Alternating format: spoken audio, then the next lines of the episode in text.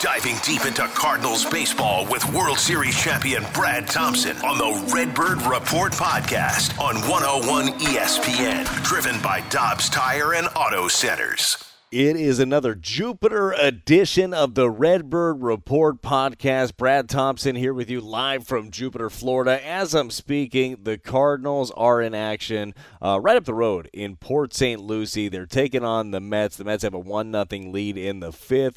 Connor Thomas, the lefty was put on the 40 man roster, had a very solid outing. He went four strong innings, only two hits, punched out two. On the flip side, a guy that maybe you've heard of before, Justin Verlander. He goes five, only one hit allowed, punched out eight, didn't walk anybody. Somebody tell Justin Verlander it's spring training. By the way, wouldn't mind seeing Justin Verlander pitch for Team USA in the WBC. It's a lot easier to say that when it's not your ace that ends up pitching for a team. But welcome into another edition and plenty of things. Man, opening day is going to be here before we know it, right?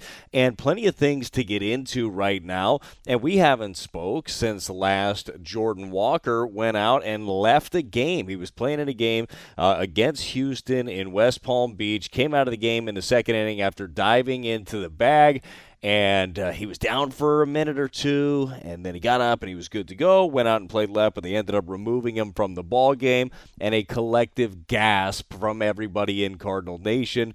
But Jordan Walker was back in action the other day, not playing in the game against the Mets, uh, but. Boy, nice that he is back, and a lesson learned for the young prospect. Choose your spots. I mean, choose your spots when it comes to diving head first. And that's something that Ollie Marmol talked about and Jordan talked about as well. Is yeah, he's going to have to work on that because it's just natural. The dude's a ball player. He wants to do big things. He wants to make that big play. We've seen it a few times. We've seen him dive it into home. And I think that the caption that the Cardinals had out there on Twitter was Superman. And it looked cool uh, until he gets hurt, right? Ended up having a, he has a gash on his hand anyhow. He had that from diving in. And then he ended up straining the shoulder. Took a couple of days, but he is good to go. All Jordan Walker has done this camp. Here's his slash line 405. 405, 730, all good for an 1135 OPS. Three home runs, three doubles. It's the third highest OPS in all of baseball, Grapefruit League and Cactus League, and it's the third highest average as well. So, a pretty darn good start to this camp uh, for a guy that we've talked about has the ability to hit himself onto the roster. He has done nothing but hit himself onto the roster. By the way, he's playing good defense as well. We've seen him show off the speed, and Jordan Walker Walker appears to be the real deal. But it does start to get you thinking about different things, right? If Jordan Walker is going to be a part of things, and for the sake of argument right now, and just for the fact that he's freaking earned it to this point, let's put Jordan Walker on this roster. I mean, that sounds like fun, right? We put him on the roster. He's going to be starting opening day. Maybe he's starting in left field for you. Maybe he's your DH for the day. But it does get you thinking about other guys that are kind of on the fringe from a position player standpoint on this roster. Now, one of the guys that we had talked about potentially being on the fringe of things when it comes to this roster is Nolan Gorman. Nolan Gorman came into camp. We know what it looked like last year in his rookie season. He was 21 years old. You just didn't know what to expect, but you knew he had big time power and big time potential. And there were times where Nolan Gorman showed it off, and he showed it off in a big way. The overall numbers last year, he had 226, got on base at a 300 clip, 420 slug. Uh, 283 at bats total. Only 19 of those at bats were against left handed pitching. And I still don't see if Gorman is on this roster, and we'll get into that again. I don't see him being in there all the time. I think that they'll choose their platoon splits wisely, and he won't see a lot of left handed pitching. But that is an area you'd like to see him at least get some more reps in in spring training. Now, uh, here was a, a, couple of the bugaboos last year for Nolan Gorman. A 32.9% strikeout rate. Not great uh, if I wanted to coin a John Mozeliakism. Yeah, not great. 32.9 K rate. That was the highest on the team by a wide margin. And he only hit 192. And this is the surprising thing with a young hitter. He only hit 192 and slugged 346 against the fastball. Don't you generally see a young guy come up and he just hammers heaters and then they throw the off speed stuff? He's like, I didn't see that in the minor leagues. No, somebody that has control of his slider, his changeup, all of that. But he struggled. He struggled mightily against the heater, specifically up in the zone, as we've talked about quite a bit. And the question was, can he do something different? Can he make an adjustment to where he's not susceptible to that pitch all the time? The answer to this point, at the very least, has been yes. He looks better. He looks better in the box. The swing does not appear to start uphill and go uphill the whole way, where you know that you only really have that one point of contact where you're going to do some damage. And for him, that point of contact was breaking balls that would just be coming in dipping down into the zone. Barrel dips to it. He catches it perfectly, and when he hits them, boy, they are majestic. But pitchers started taking advantage of them up in the zone. So far this spring, and again, there is action going on right now as the Cardinals are taking on the Mets in St. Lucie. Whenever you listen to this, the numbers might vary. Uh, but hitting 286 at this point, getting on base at a 394 clip, and he's slugging 500. He's got a couple of home runs. He's punched out 10 times. He's walked five. Like, that's a pretty good ratio for a guy that has the kind of power that Nolan Gorman has. So when I'm looking at things and I'm doing a roster crunch right now, I feel like Gorman has to be a part of the mix right now. He's taken to second base very, very well, and he's a really good option as a left handed platoon when it comes to the DH position. The right-handed option, you would think right now would likely be Yepez. I mean, let's play let's play a little roster game right now, okay? Let's let's look at what the Cardinals might end up having. So I believe Ollie has already talked about the idea of 13 and 13, okay? 13 pitchers and 13 position players. So let's go over the position players and who is who's the odd man out right now or odd men out when you look at things. And again, this is barring we don't know what's going to happen. We don't know what Mo has up his sleeve. Maybe he's got a trade. Maybe he's got a trade that's going to take one of these outfielders somewhere else. But for right now, what the Cardinals have in camp on their roster, there's plenty of guys that are at the World Baseball Classic. Let's take a look at the 13 guys that at least I think right now are going to be on this roster. Goldie, I feel pretty good about that. Goldie, Arenado, Tommy Edman, Brendan Donovan. There's four right there. Tyler O'Neill, Dylan Carlson, Lars Nootbaar, got Jordan Walker. We just talked about those guys. That's eight. You know you've got Contreras behind the plate. You've got Knizner and or Barrera, not and or Barrera. You would think at this point, uh, Tres Barrera. I don't think that Ivan Herrera is going to be in this mix, but you've got your backup catcher, and then Yepez, I believe, will be there. I'm putting Gorman on this roster the way that it is right now. That would be 12 players. And number 13 is Paul DeJong. Now, did you just yell at your uh, wherever you're listening to this podcast, your iPad or iPhone, computer? Did you yell at me for the Paul DeJong thing? Are you yelling because you want Masyn Winn there? Is that what you're doing? Stop it. Stop it. Masyn Winn is when he is playing in the big leagues, when he comes up, he's playing every single day. Right now, Edman is your shortstop. Donnie slash Gorman likely your second baseman. I mean, that's the way that it's shaken out right now. Masyn Winn needs to go play. He needs to play every single day. And all Masyn has done this camp is do everything you want. He's showing he can hit, he can hit big league pitching, he plays shortstop at an elite level. His arm is ridiculous.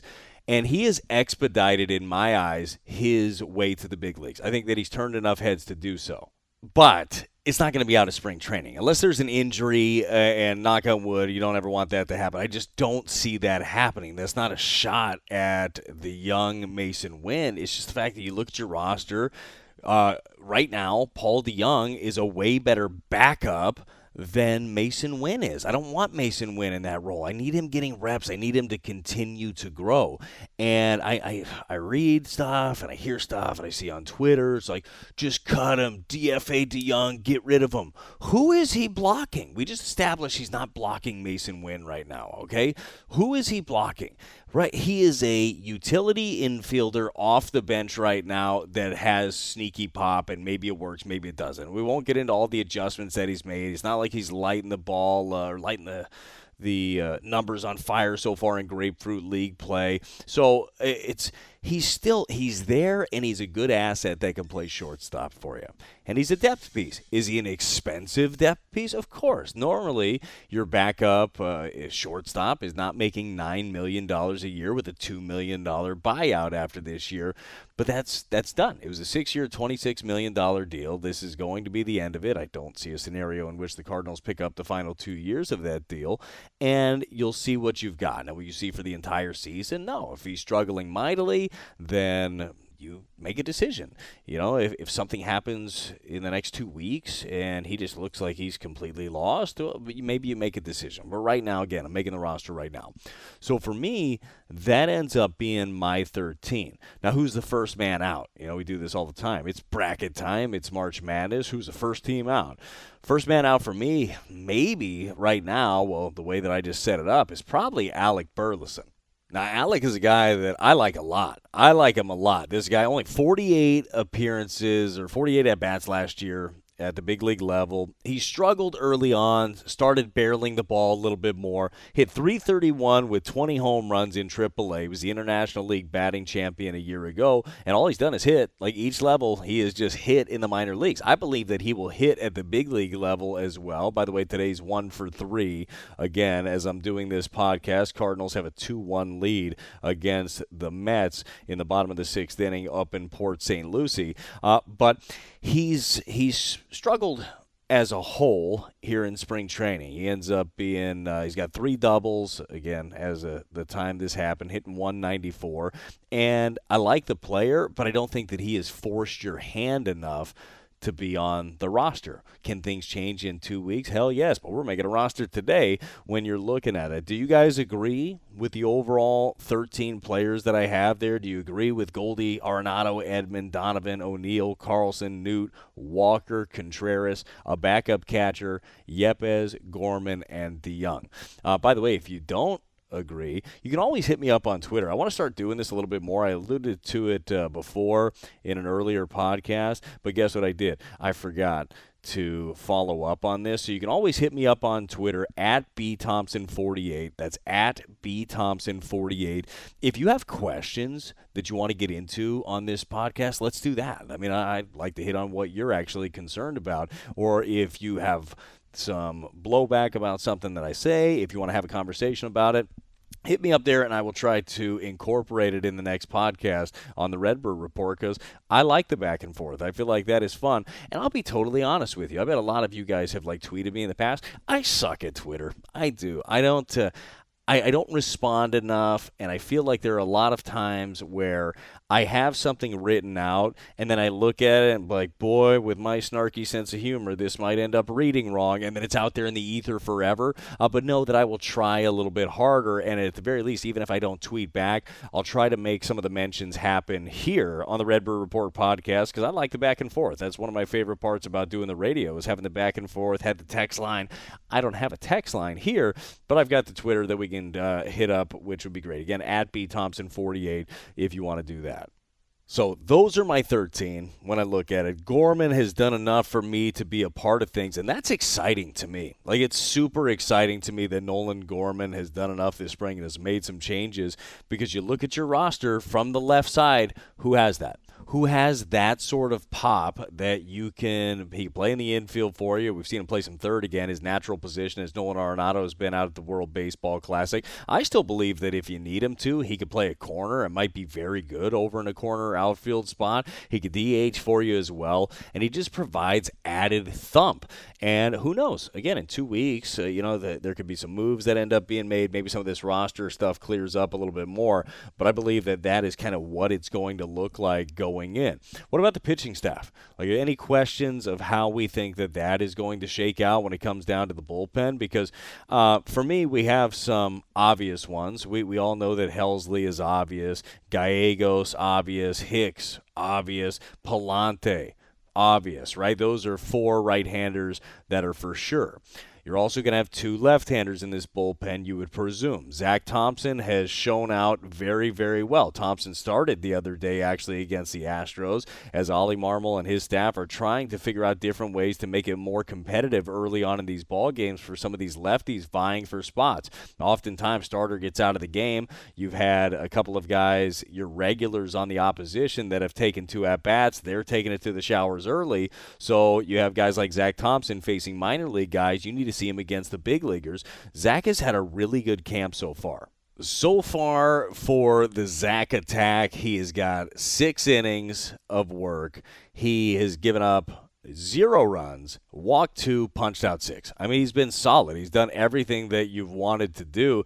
And uh, I like hearing him talk about his approach this year. He ended up getting a very good experience last year, found himself in very good games down the stretch, has a breaking ball that plays. But he talked about just kind of knowing who he is now, knowing who he is as a pitcher. And that's advice that he's gotten from different guys, specifically Steven Matz, actually. He came in asking questions about you know what he should be learning, what he needs to know, and when things clicked for different guys. He's a student of the game. You love to see that too.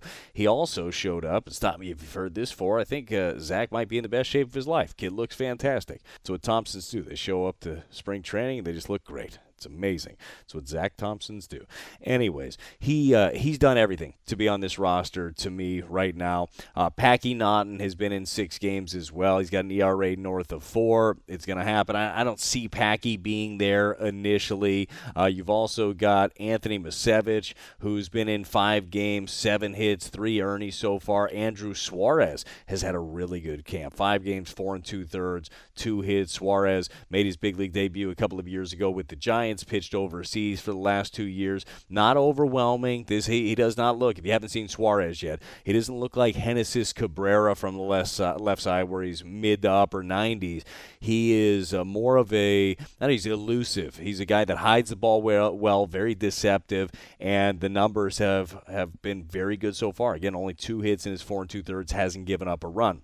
But for the sake of our, our argument here, I already gave you the four righties Helsley Hicks, Gallegos, Pallante that I believe were for sure going to be there. I believe it's going to be Genesis Cabrera and Zach Thompson as your two lefties. So that's six spots right there. So that ends up leaving me with two more spots in my bullpen. As remember, we talked about going 13 and 13. You're going to have your five starters. We all know who those guys are, barring injury right now. So I've got two more spots but I've got a few more names than that.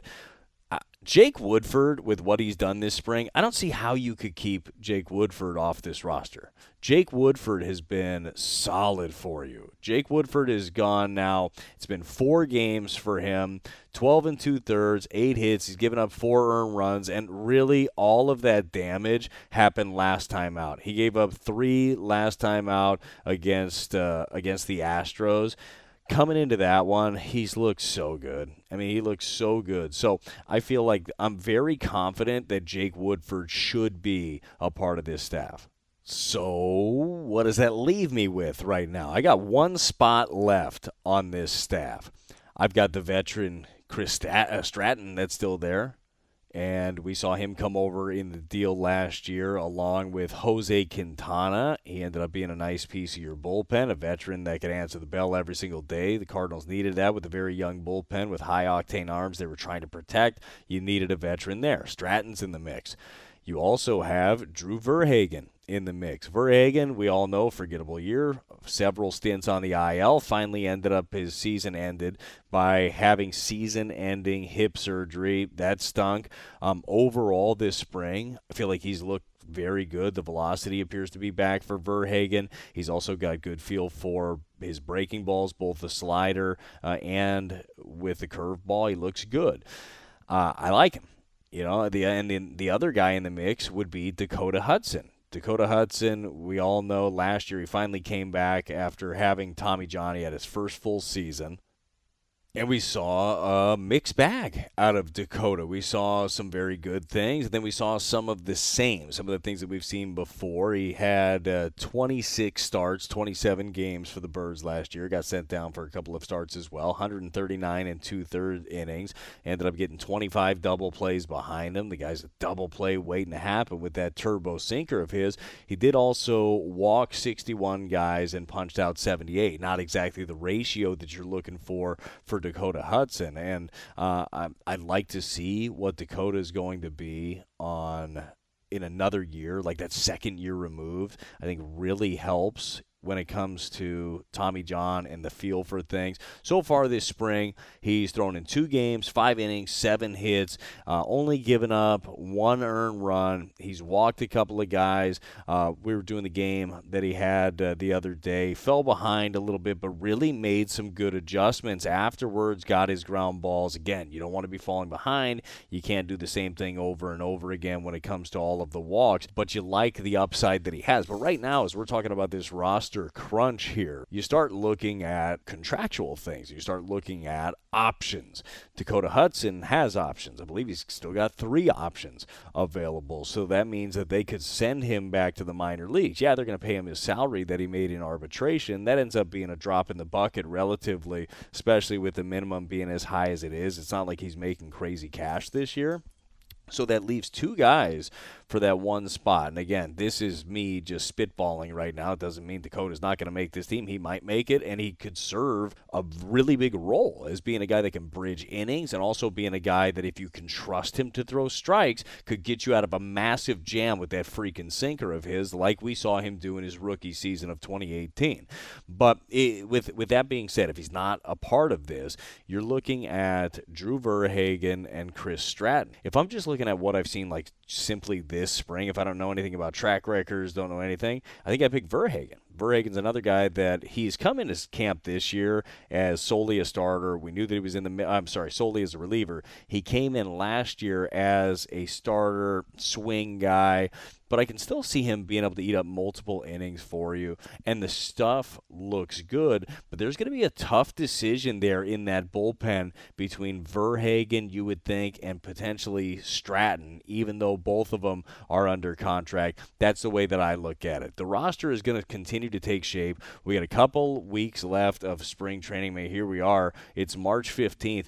15 days, guys. I mean, opening day is going to be here before we know it. They're still figuring all this stuff out, and the club looks good. They're playing good baseball, and they're doing it without their best guys. Tommy Edman is making his way back into camp as Korea was bounced from the World Baseball Classic. So he's going to acclimate himself back into camp with all the travel and the time changes. It might take a minute. But it's nice to get him back, and it's nice to know that in a week or so, the World Baseball Classic will be ending, and then you get everybody back in camp and you make a run at it. This is a very, very solid team. And we all know the big question marks here. The one that we started with in Jordan Walker. What is he going to be? Is he going to be a part of things early on? If he is, and he lives up to the hype, then this offense has got a chance to be really good. What is Dylan Carlson? Can he prove that he's more than that pl- uh, platoon bat? We've seen so many better at bats so far this spring from him, swinging from the left side. Incredibly encouraging. Tyler O'Neill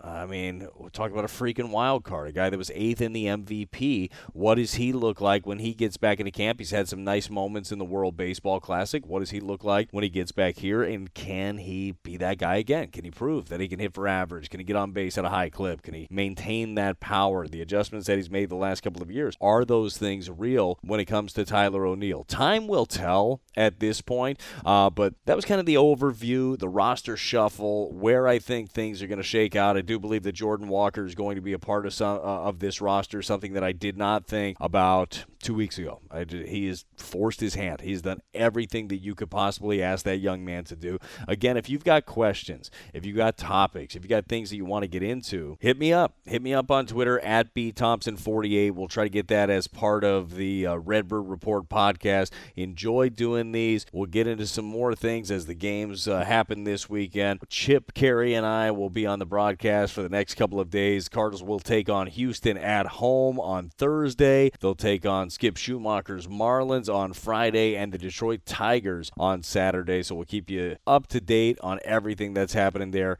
in spring training. So it's a Redbird Report podcast. We'll catch you again next week. You've been listening to the Redbird Report podcast with Brad Thompson on 101 ESPN, driven by Dobbs Tire and Auto Centers. Check out every episode at 101ESPN.com or on your 101 mobile app.